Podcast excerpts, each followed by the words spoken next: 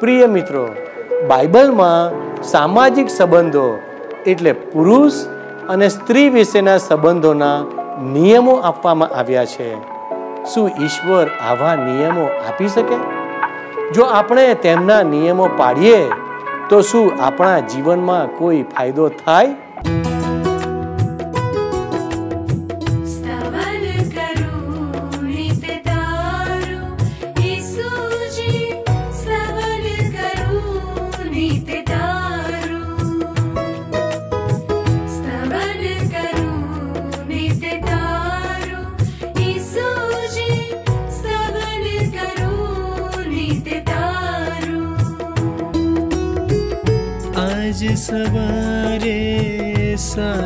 सुनीत महिमा करु प्रभु तारो। महिमा करु प्रभु तारो। सवन तार।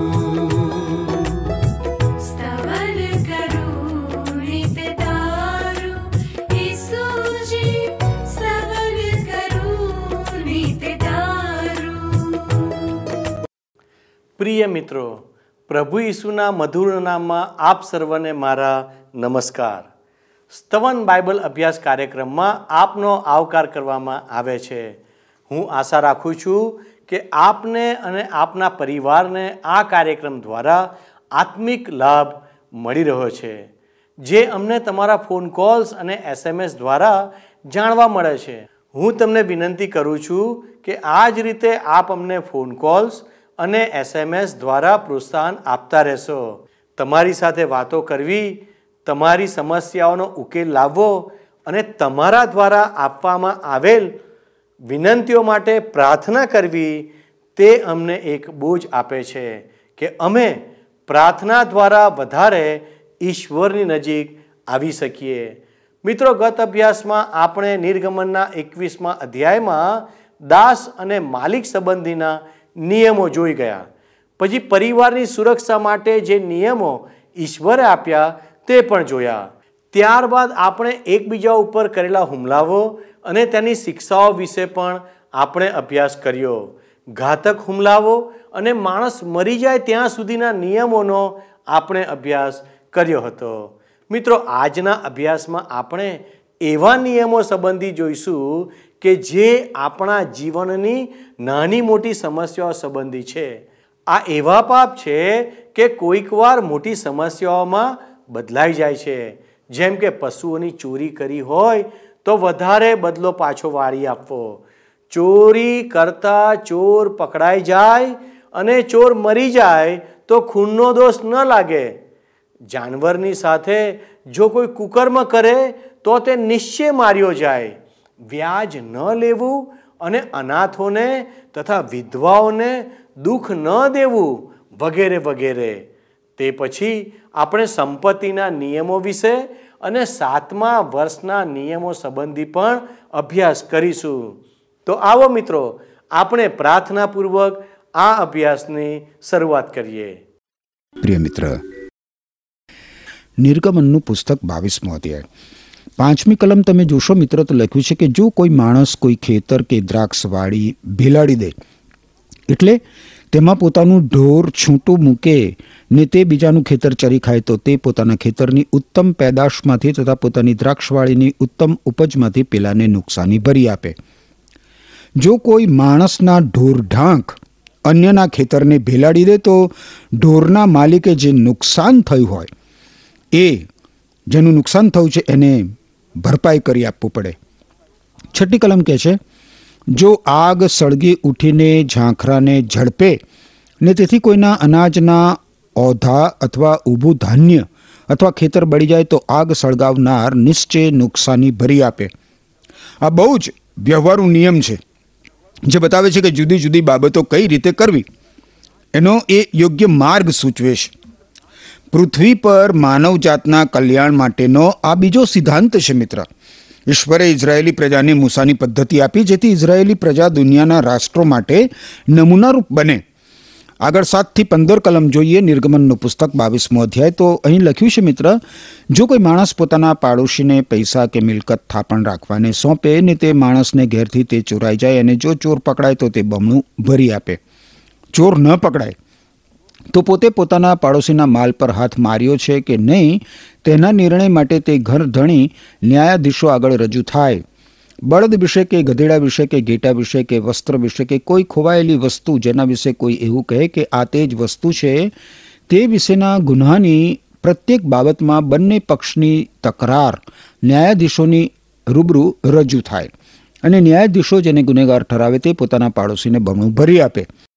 જો કોઈ માણસ પોતાના પાડોશીને ત્યાં સાચવવા સારું ગધેડું કે બળદ કે ઘેટું કે હર કોઈ જાનવર સોંપે અને તે મરી જાય, કે તેને કંઈ નુકસાન થાય કે કોઈના ન દેખતા કોઈ તેને હાંકી જાય, તો તે બંને માણસ યહોવાના સમખાય કે મેં મારા પડોશીની વસ્તુને હાથ અડકાડ્યો નથી. એટલે તેનો માલિક તે કબૂલ રાખે અને પડોશી નુકસાની ભરી આપે નહીં. પણ જો તે તેની પાસેથી ચોરાઈ જાય, તો તે તેના માલિકને તેની નુકસાની ભરી આપે. જો તેને ફાળી ખાવામાં આવી હોય તો તે તેને પુરાવા તરીકે રજૂ કરે. ફાળી નંખાયેલાને માટે તે નુકસાની ભરી આપે નહીં. અને જો કોઈ માણસ પોતાના પાડોશીની પાસેથી કંઈ માગી લે ને તેનો માલિક તેની સાથે ન હોય એટલામાં તેને નુકસાન થાય અથવા તે મરી જાય, તો તે નિશ્ચય નુકસાની ભરી આપે. જો તેનો માલિક તેની સાથે હોય તો તે નુકસાની ભરી આપે નહીં. જો તે ભાડે આણેલું હોય તો ભાડાના તે વળી ગયું એમ સમજવું. અહીં મિત્ર, માલ, મિલકત અને ઉછીની લાવેલી ચીજ, વસ્તુ અને ઢોર ઢાંકના નુકસાન માટે નુકસાની ભરપાઈ કરી આપવા માટેનો નિયમ દર્શાવવામાં આવ્યો છે. આમાં આડોશી પાડોશી સાથેના સંબંધો અને વ્યવહારોમાં યોગ્ય ફરજો આપણે જોઈ શકીએ છીએ. પાડોશી પ્રત્યેની ફરજો વિશે બાઇબલમાંના નવા કરારના વિભાગમાં બહુ અદ્ભુત સૂચનાઓ આપવામાં આવી છે, મિત્ર. માર્ક અનુસાર શુભ સંદેશના બારમા અધ્યાયની એકત્રીસમી કલમમાં પ્રભુ ઈસુ ખ્રિસ્ત આદેશ આપતા કહે છે, સૌથી અગત્યની આજ્ઞા આપતા કહે છે કે જેવો પોતાના ઉપર, તેવો જ બીજા પર પ્રેમ રાખ. બીજા પર એટલે તારા પાડોશી ઉપર. એ પછી તમે રોમન લોકોને લખેલો પત્ર જુઓ, એના તેરમા અધ્યાયની દસમી કલમ તમે જુઓ, તેરમો અધ્યાય, દસમી કલમ. તો ત્યાં લખવામાં આવ્યું છે કે બીજાઓ ઉપર પ્રેમ રાખનાર તેનું કદી ખરાબ કરતો નથી. પ્રેમ કરવામાં આખા નિયમશાસ્ત્રનું પાલન થાય છે. આગળ આપણે જોઈએ નવા કરારના વિભાગમાં જ તો ગલાતી લોકોને લખેલા પત્રના પાંચમા અધ્યાયની ચૌદમી કલમમાં લખવામાં આવ્યું છે કે બીજા માણસો પર પોતાની જાત પરના જેવો જ પ્રેમ કર. આ એક જ આજ્ઞામાં સમગ્ર નિયમશાસ્ત્રનો સમાવેશ થઈ જાય છે. હવે મિત્ર, આપણે નિર્ગમનના પુસ્તકના બાવીસમાં અધ્યાયમાં આગળ જોઈએ સોળમી કલમ. અહીં લખ્યું છે, અને જો કોઈ માણસ સગાઈ કર્યા વગરની કુમારી કારણે લલચાવીને તેની સાથે કુકર્મ કરે, તો તે તેનું પલ્લું આપીને પરણે. જો કોઈ માણસ કોઈ છોકરી ઉપર બળાત્કાર કરે, તો તેને તેની સાથે લગ્ન કરવાની ફરજ પાડવામાં આવે. આજે તો પરિસ્થિતિ આનાથી તદ્દન જુદી જ છે. બાઇબલમાં આપણે પુનર્નિયમનું પુસ્તક જોઈએ, તો એના બાવીસમાં અધ્યાયમાં તમે જુઓ પુનર્નિયમનું પુસ્તક અને બાવીસમો અધ્યાય. તો બાવીસમાં અધ્યાયની અઠ્યાવીસ અને ઓગણત્રીસ કલમોમાં લખ્યું છે, જો કોઈ પુરુષ કુંવારી કન્યા કે જેની સગાઈ કરેલી નથી એવીને પકડીને તેની સાથે કુકર્મ કરે ને તેઓ પકડાય, તો તે કન્યાની સાથે કુકર્મ કરનાર માણસ તે કન્યાના બાપને પચાસ શેકેલ રૂપું આપે ને તે તેની સ્ત્રી થાય, કેમ કે તેણે તેની આબરૂ લીધી છે. તેને આખા જન્મારા ભર તેનાથી તેના છૂટાછેડા કરી શકાય નહીં. આગળ આપણે નિર્ગમનના પુસ્તકના બાવીસમાં અધ્યાયની સત્તરમી કલમ જોઈએ તો અહીંયા લખવામાં આવ્યું છે, મિત્ર, કે જો તેનો બાપ તેને તેની જોડે પરણાવવાને ઇનકાર કરે તો કુમારિકાના પલ્લા પ્રમાણે તે પૈસા ભરી આપે. જો યુવતીનો પિતા એના લગ્ન માટે સંમત ના થાય, તો બળાત્કાર કરનારે તેના કુકર્મ માટે દંડ ભરપાઈ કરવો પડે. અઢારમી કલમ શું કહે છે? તું જાદુગરેણને જીવતી રહેવા ન દે. આજે તો મિત્ર મંત્ર તંત્ર અને જાદુ વિદ્યા વિપુલ પ્રમાણમાં લોકો ઉપર પકડ જમાવી બેઠા છે. બાઇબલમાં પુનર્નિયમનું પુસ્તક છે. એના અઢારમા અધ્યાયની આપણે દસમી અને અગિયારમી અને બારમી કલમ જોઈએ. પુનર્નિયમનું પુસ્તક અઢારમો અધ્યાય. તમે જુઓ, દસથી બાર કલમો શું કહ્યું છે અહીંયા? તારી મધ્યે એવો કોઈ જન હોવો ન જોઈએ કે જે પોતાના દીકરાને કે દીકરીને અગ્નિમાં ચલાવતો હોય કે જોશ જોતો હોય કે શુકન જોતો હોય કે ધંતર મંતર કરનાર કે જાદુગર કે મુહિરની લગાડનાર કે મૂઠ મારનાર કે ઇલમી કે ભૂવો હોય. કેમ કે જે કોઈ એવા કામ કરે છે તેને યહોવા કંટાળે છે અને એવા અમંગળ કામોને લીધે તો યહોવા તારો દેવ તેઓને તારી આગળથી હાંકી કાઢે છે. આગળ આપણે નિર્ગમનના પુસ્તકના બાવીસમાં અધ્યાયની ઓગણીસમી કલમ જુઓ. અહીં લખ્યું છે, જાનવરની સાથે જે કોઈ કુકર્મ કરે તે નિશ્ચય માર્યો જાય. જાનવરની સાથે કુકર્મ. કેટલી ભયંકર ભ્રષ્ટતા. મનુષ્ય ક્યાં જઈને અટકશે જાનવર સાથે કુકર્મ. કલ્પી ના શકાય એવી પરિસ્થિતિ. જાનવરની સાથે કરવામાં આવતું કુકર્મ દર્શાવે છે કે મનુષ્ય કેટલી હલકી કક્ષાએ જઈ શકે છે. ઈશ્વરે આવો નિયમ બનાવ્યો શા માટે? એટલા માટે કે આવા કુકર્મો થતા હતા અને આજે પણ થતા હશે સમાજમાં? સુસંસ્કૃત કહેવાતા માનવ સમાજમાં આજે પણ આવા કહી ના શકાય એવા હલકા કૃત્યો આચરવામાં આવે છે. લેવીના પુસ્તકના અઢારમા અધ્યાયની આપણે ત્રેવીસમી કલમ જોઈએ. અઢારમા અધ્યાયની ત્રેવીસમી કલમ તો લખ્યું છે, કોઈ પશુની સાથે કુકર્મ કરીને તું પોતાને અશુદ્ધ ન કર. કોઈ સ્ત્રી પણ જાનવરની સાથે કુકર્મ કરવાને તેની સાથે ઊભી ન રહે, તે વિપરીત કર્મ છે. ખેર, આપણે આગળ વધીએ. નિર્ગમનના પુસ્તકના બાવીસમાં અધ્યાયમાં વીસમી કલમ જુઓ. લખ્યું છે, એકલા યહોવા વિના બીજા કોઈ દેવને યજ્ઞ કરનારનો પૂરો સંહાર કરાય. શું કહે છે? એકલા યહોવા વિના બીજા કોઈ દેવને યજ્ઞ કરનારનો પૂરો સંહાર કરાય. ઈશ્વર તો આસ્થાવાન દેવ છે મિત્ર. આસ્થાવાન દેવ. ઈશ્વર પોતાનું ગૌરવ, પોતાનો મહિમા બીજાને આપતા નથી. નિર્ગમનના પુસ્તકના ચોત્રીસમાં અધ્યાયની ચૌદમી કલમ તમે જુઓ. શું કહે છે? કેમ કે તારે કોઈ અન્ય દેવની પૂજા કરવી નહીં. કેમ કે હું યહોવા છું ને મારું માન કોઈ બીજાને આપવા ન દઉં એવો દેવ છું. બહુ જ સ્પષ્ટ શબ્દોમાં ઈશ્વરે આ સૂચના આપી છે. પુનર્નિયમના પુસ્તકના ચોથા અધ્યાયની તમે ત્રેવીસ અને ચોવીસ કલમ જુઓ તો લખ્યું છે, તમે સંભાળજો, રખેને જે કરાર યહોવા તમારા દેવે તમારી સાથે કર્યો છે, તે તમે વિસરી જાઓ ને કોઈ પણ વસ્તુના આકારની કોરેલી મૂર્તિ જે વિશે યહોવા તારા દેવે તને મનાઈ કરી છે, તે તમે પોતાને કાજે બનાવો, કેમ કે યહોવા તારો દેવ ભસ્મકારક અગ્નિરૂપ તથા આવેશી દેવ છે. નિર્ગમનના પુસ્તકના બાવીસમાં અધ્યાયની એકવીસમી કલમ હવે આપણે આગળ જોઈએ મિત્ર. બાવીસમાં અધ્યાયની એકવીસમી કલમમાં લખ્યું છે કે તું પરદેશીને હેરાન ન કર. ને તેના પર જુલમ ન કર, કેમ કે તમે મિસર દેશમાં પરદેશી હતા. આ ઈશ્વરની સારા પાડોશી માટેની નીતિ છે. નિર્ગમનના જ પુસ્તકના ત્રેવીસમાં અધ્યાયની નવમી કલમમાં ઈશ્વર ઇઝરાયેલી પ્રજાને કહે છે કે, પરદેશીને તું હેરાન ન કર, કેમ કે તમે મિસર દેશમાં પરદેશી હતા, માટે તમે પરદેશીની લાગણી જાણો છો. ઈશ્વર બહુ જ સ્પષ્ટ શબ્દોમાં ઇઝરાયેલી પ્રજાને પરદેશી લોકો માટે પણ કેટલી અદ્ભુત સૂચના આપે છે. પુનર્નિયમના પુસ્તકના ચોવીસમાં અધ્યાયમાં આપણે જોઈએ મિત્ર, ચોવીસમો અધ્યાય. તો એની સત્તર અને અઢાર કલમોમાં લખવામાં આવ્યું છે કે પરદેશીનો કે ન બાપાનો ન્યાય તું ન મરડ તેમજ વિધવાનું વસ્ત્ર ઘરેણે ન રાખ. પણ સંભાર કે મિસરમાં તું પણ દાસ હતો ને યહોવા તારા દેવ, તને ત્યાંથી છૂટો કર્યો, એ માટે હું તને આ આજ્ઞા પાળવાનું ફરમાવું છું. નિર્ગમનના પુસ્તકના બાવીસમા અધ્યાયમાં હવે આપણે પાછા આવીએ અને એની બાવીસમી કલમ જોઈએ મિત્ર. અહીં બાવીસમી કલમમાં કહે છે કે તમે કોઈ વિધવાને કે અનાથ છોકરાને દુઃખ ન દો. તમે જુઓ, ઈશ્વર એકે એક વ્યક્તિની કેવી કાળજી લે છે મિત્ર. પહેલાં પાડોશી વિશે ઈશ્વરે આ ઇઝરાયેલી પ્રજાને નિયમ આપ્યો. એ પછી આપણે જોઈએ છીએ તો પરદેશી લોકો માટે ઈશ્વરે ઇઝરાયેલી પ્રજાને નિયમ આપ્યો. અને આગળ વધીને આપણે જોઈએ છીએ તો વિધવા અને અનાથ બાળકો માટે પણ ઈશ્વર બહુ જ સ્પષ્ટ શબ્દોમાં ઇઝરાયેલી પ્રજાને આ નિયમો આપે છે. બાળ મજૂરીને લગતા કાયદા તો તાજેતરમાં જ બન્યા છે મિત્ર. પણ તમે જુઓ, માનવજાત માટે આશીર્વાદિત હોય એવી ચળવળનો મૂળ પાયો તો બાઇબલમાંના આ ઈશ્વરના વચનો છે. અનાથ બાળકોનું શું? અનાથ આશ્રમોનો મૂળ પાયો પણ બાઇબલમાંના ઈશ્વરના પવિત્ર વચનો જ છે.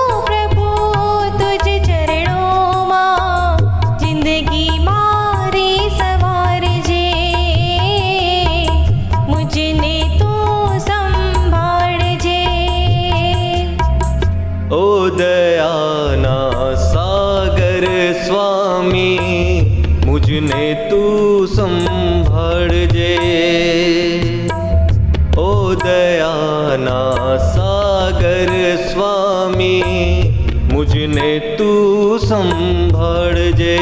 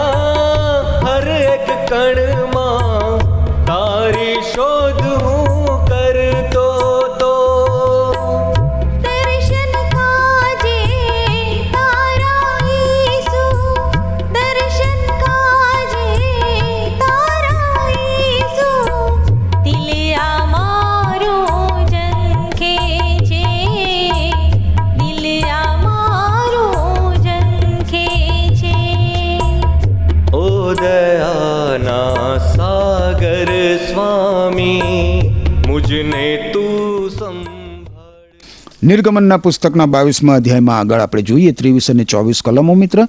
તો અહીં લખ્યું છે, જો તું તેઓને કોઈ પણ પ્રકારે દુઃખ દે ને જો તેઓ મને જરા પણ પોકારશે, તો હું નિશ્ચય તેમનો પોકાર સાંભળીશ અને મારો ક્રોધ તપી ઉઠશે અને હું તમને તરવારથી મારી નાખીશ અને તમારી સ્ત્રીઓ, વિધવાઓ તથા તમારા છોકરા અનાથ થશે. ઈશ્વર બહુ જ કડક શબ્દોમાં ઇઝરાયેલી પ્રજાને આ નિયમો આપે છે અને સૂચનાઓ આપે છે. ઈશ્વર તો અનાથો અને બે સહારા લોકોની કાળજી લેશે ગરીબો અને બે સહારા લોકોને કનડગત કરનાર અત્યાચારીઓ ઉપર ઈશ્વરનો ન્યાય ચુકાદો આવશે આવશે ને જરૂર આવશે. પુનર્નિયમના પુસ્તકના ચૌદમા અધ્યાયની ઓગણત્રીસમી કલમમાં ઈશ્વર કહે છે કે, તારા ઘરમાં રહેનાર લેવી કે જેને તારી સાથે ભાગ કે વારસો મળ્યો નથી તે તથા પરદેશી તથા અનાથ તથા વિધવા આવે ને આવીને ખાઈને તૃપ્ત થાય એ સારું કે જે કામ તું કરે છે તે સર્વમાં યહોવા તારો દેવ તને આશીર્વાદ આપે. એ પછી તમે આગળ જુઓ, મિત્ર, તો યશાયા સંદેશવાહકના પુસ્તકના પહેલા અધ્યાયની સત્તરમી કલમમાં લખવામાં આવ્યું છે કે સારું કરતા શીખો, ન્યાય શોધો, જુલમથી દુઃખી થતા માણસોનું રક્ષણ કરો, અનાથને ઇન્સાફ આપો, વિધવાની હિમાયત કરો. આપણે નવા કરારના વિભાગમાં જોઈએ, મિત્ર, તો યાકુબે લખેલો પત્ર છે. યાકુબે લખેલા પત્રના પહેલા અધ્યાયની સત્યાવીસમી કલમ જુઓ તો લખ્યું છે કે અનાથ અને વિધવાઓના દુઃખોમાં તેમની કાળજી લેવી અને આ દુનિયાની અશુદ્ધતાથી પોતાને અલગ રાખવા. હવે આપણે આગળ વધીએ નિર્ગમનના પુસ્તકના બાવીસમાં અધ્યાયમાં અને પચીસમી કલમ જોઈએ. અહીં લખ્યું છે, તારી સાથેના મારા લોકોમાંના કોઈ ગરીબને જો તું પૈસા ધીરે, તો તું તેની પ્રત્યે લેણદાર જેવો ન થા ને તેને માથે તું વ્યાજ ન ચડાવ અહીં જો કોઈ વ્યક્તિ બીજી વ્યક્તિને નાણાંની ધીરધાર કરે, તો એણે એનું વ્યાજ ન લેવું એવી આજ્ઞા આપવામાં આવી છે. ઈશ્વર કહે છે કે બીજાઓનો ગેરફાયદો ઉઠાવવો એ બહુ જ ખોટું છે. લેવીયના પુસ્તકના પચીસમાં અધ્યાયની પાંત્રીસથી આડત્રીસ કલમો આપણે જોઈએ તો ત્યાં લખવામાં આવ્યું છે, મિત્ર, કે જો તારો ભાઈ કંગાલ અવસ્થામાં આવી પડ્યો હોય ને તારા પ્રત્યે તે પોતાની ફરજ અદા કરવાની અશક્ત હોય તો તારે તેને નિભાવી લેવો. તે પરદેશી તથા પ્રવાસી તરીકે તારી સાથે રહે. તું તેની પાસેથી કંઈ વ્યાજ કે નફો ન લે, પણ તારા દેવનો ડર રાખ. એ સારું કે તારો ભાઈ તારી સાથે પોતાની જિંદગી ગાળે. તું તારા પૈસા તેને વ્યાજે ન આપ, તેમજ નફો લેવા સારું તું તારું અન્ન તેને ન આપ. તમારો દેવ થવા સારું તથા તમને કનાન દેશ આપવા સારું તમને મિસર દેશમાંથી કાઢી લાવનાર યહોવા, તમારો દેવ હું છું. હવે આપણે આગળ વધીએ અને નિર્ગમનના પુસ્તકના બાવીસમાં અધ્યાયની છવ્વીસ અને સત્યાવીસમી કલમ જોઈએ. અહીં લખ્યું છે કે જો તું કદી તારા પાડોશીનું વસ્ત્ર ગીરો રાખે, તો સૂર્યાસ્ત થયા અગાઉ તે તેને પાછું આપવું. કેમ કે તેને ઓઢવાનું તે એટલું એ જ છે. ને તે તેનું અંગ ઢાંકવાનું વસ્ત્ર છે, તે બીજું શું ઓઢીને સૂવે?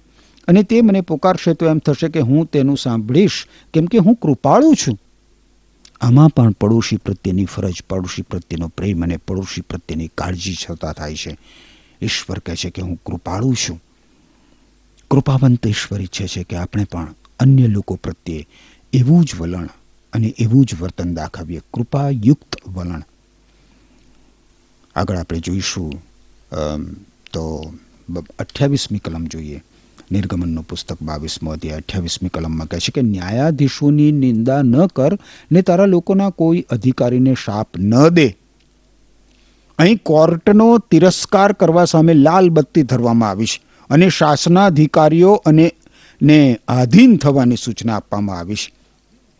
બાઇબલમાં આપણે નવા કરારના વિભાગમાં જોઈએ મિત્ર, તો રોમન લોકોને લખેલા પત્રના તેરમા અધ્યાયની એકથી સાત કલમોમાં લખવામાં આવ્યું છે કે દરેક રાજ્યના અધિકારીઓને આધીન રહેવું. દરેકે રાજ્યના અધિકારીઓને આધીન રહેવું. કારણ કે ઈશ્વરની પરવાનગી વગર અપાયો હોય એવો કોઈ અધિકાર નથી. અધિકારીઓ ઈશ્વર તરફથી નિમાયેલા હોય છે. જે કોઈ અધિકારનો વિરોધ કરે છે, તે ઈશ્વરે ઠરાવેલી વ્યવસ્થાનો વિરોધ કરે છે. જે કોઈ એવું કૃત્ય કરે છે, તે પોતા પર શિક્ષા લાવશે. સારું કામ કરનારાઓને અધિકારીઓની બીક લાગતી નથી, પણ ભૂંડું કરનારાઓને જ લાગે છે. શું તમારે અધિકારીઓથી ભયમુક્ત થવું છે? તો જે સારું છે તે કરો, એટલે તે તમારા વખાણ કરશે. તે તો તમારા ભલાના માટે ઈશ્વર તરફથી નિમાયેલો સેવક છે. જો તમે ભૂંડું કરો તો જ તમને બીક લાગે, કારણ કે તેની પાસે સજા કરવાની ખરેખરી સત્તા છે. તે તો ભૂંડા કામ કરનારને સજા કરવા ઈશ્વરથી નિમાયેલો સેવક છે. તમારે માત્ર રાજાની બીકથી જ નહીં, પરંતુ પ્રેરક બુદ્ધિને ખાતર પણ અધિકારીઓને આધીન રહેવું. અધિકારીઓ ફરજ બજાવવામાં ઈશ્વરને માટે કામ કરે છે, આથી તમારે કરવેરા ભરવા જોઈએ. દરેકે પોતાની જવાબદારી પ્રમાણે તેમને આપવું, તમારા વ્યક્તિગત અને મિલકતના કરવેરા પણ તેઓને આપો, તેઓમાંના દરેકને આદરમાન પણ આપો. આગળ આપણે પિતરે લખેલા પહેલા પત્રના બીજા અધ્યાયની તેરમી અને ચૌદમી કલમ જોઈએ તો બીજા અધ્યાયની તેરમી અને ચૌદમી કલમોમાં લખવામાં આવ્યું છે કે પ્રભુને લીધે. શું કહે છે?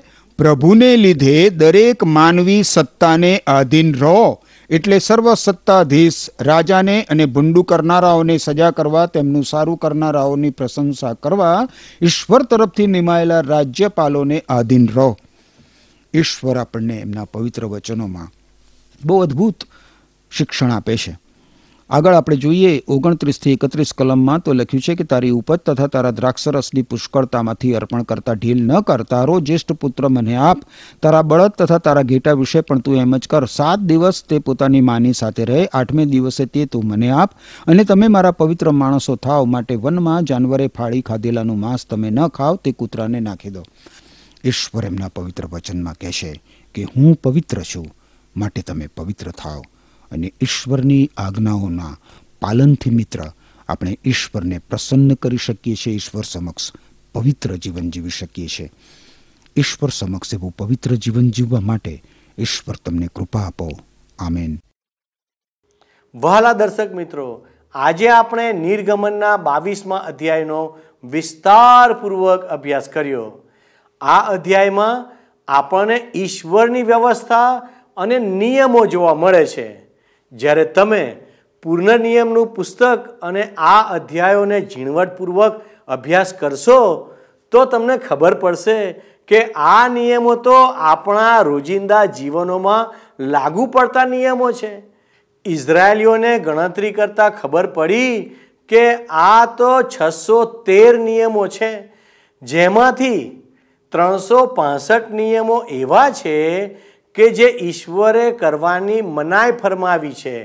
અને બસો અડતાળીસ નિયમો એવા છે કે ઈશ્વરે તે પ્રમાણે કરવાનું કહ્યું. આમાંથી ઘણા નિયમો એવા હતા કે યરુસાલેમના મંદિરનો નાશ થયો તેના કારણે યહૂદીઓ પાળી શકતા નહોતા. કેટલાક નિયમો માત્ર ઇઝરાયલમાં જ રહીને પાળી શકાય તેવા હતા. પરંતુ એક વાત તો સ્પષ્ટ છે કે ઈશ્વરે તેમના દૈનિક જીવનને સરળ, સહજ અને કષ્ટરહિત બનાવવા માટે આ નિયમો આપ્યા હતા. ભાલા દર્શક મિત્રો, આપણે જોઈએ છીએ કે ઈશ્વરે આ નિયમો એટલી કાળજીપૂર્વક આપ્યા કે જો આજે પણ આ નિયમોનું પાલન કરવામાં આવે, તો સમાજમાં કોઈને પોલીસ કે કોર્ટ કચેરી જવું પડે નહીં. પણ સમસ્યા એ છે કે લોકો ઈશ્વરના નિયમોનું પાલન કરતા નથી. આજે, જો આપણે વિધિવત રીતે આપણા દેશના નિયમોનું પાલન કરીશું, તો કોઈ પણ સમસ્યા આપણા દેશમાં કે બીજા દેશમાં રહેશે નહીં. તે સાથે ઈશ્વરે એવા લોકો માટે પણ બહુ ગંભીર સ્વરૂપે નિયમો આપ્યા કે જેઓ જાદુ કરતા હતા, જાનવર સાથે કુકર્મ કરતા હતા, પુરુષ ગમન અને સ્ત્રી ગમન પણ કરતા હતા. આજે ઘણા બધા દેશોમાં આ વાતની છૂટ આપી દેવામાં આવી છે. જેને કારણે ઈશ્વરનો કોપ તેમના ઉપર તપી ઉઠ્યો છે. હવે, આ એવા પાપ છે કે ઈશ્વર તેમને તેમના હાલ ઉપર છોડી દે છે. જેના કારણે આ સંસારમાં મનુષ્ય વિવિધ પ્રકારના પાપોમાં પડેલો છે. ભાલા દર્શક મિત્રો આજે સંસારમાં જે પાપ છે, તેનું કારણ તો એ છે કે આપણે ઈશ્વરને છોડી દીધા છે. જેનો અર્થ એ થાય કે ઈશ્વરની વ્યવસ્થા અને ઈશ્વરના નિયમોને છોડી દીધા છે. ઈશ્વર કહે છે કે ન્યાયને ઊંધો વાળી દેવામાં આવ્યો છે. પ્રશ્ન એ છે કે આજે આપણે ક્યાં ઊભા છીએ? શું આપણે ઈશ્વરના નિયમોનું પાલન કરીને ઈશ્વરનો આદર કરી રહ્યા છીએ? ઈશ્વરની આજ્ઞાઓ પાળવી એ આપણું પ્રથમ કર્તવ્ય છે. ઈશ્વર આપણને વચન એટલે કે બાઇબલની અને આપણું રાષ્ટ્ર એટલે આપણા દેશની બંનેની આજ્ઞાઓ પાળવાનું કહે છે. ઘણા બધા લોકો નિયમોનું પાલન ફક્ત એટલા માટે જ કરતા હોય છે કે તેમને આર્થિક દંડ ભરવો ન પડે. અથવા તો પોલીસ તેમને પકડીને જેલમાં ના નાખી દે. પરંતુ આ આજ્ઞા પાલન નથી. વહાલા દર્શક મિત્રો, ઈશ્વરે દરેક ઇઝરાયેલીઓ માટે નિયમો ઠરાવ્યા. તો આવો, આપણે પ્રાર્થના સાથે ઈશ્વર દ્વારા આપવામાં આવેલ નિયમોનું પાલન કરીએ. અને ભયના કારણે નહીં, પણ ઈશ્વર પ્રત્યેના પ્રેમને કારણે તે કરીએ. ઈશ્વર તે માટે આપણને સહાય કરો. આમેન. શું તમને આ કાર્યક્રમ ગમ્યો?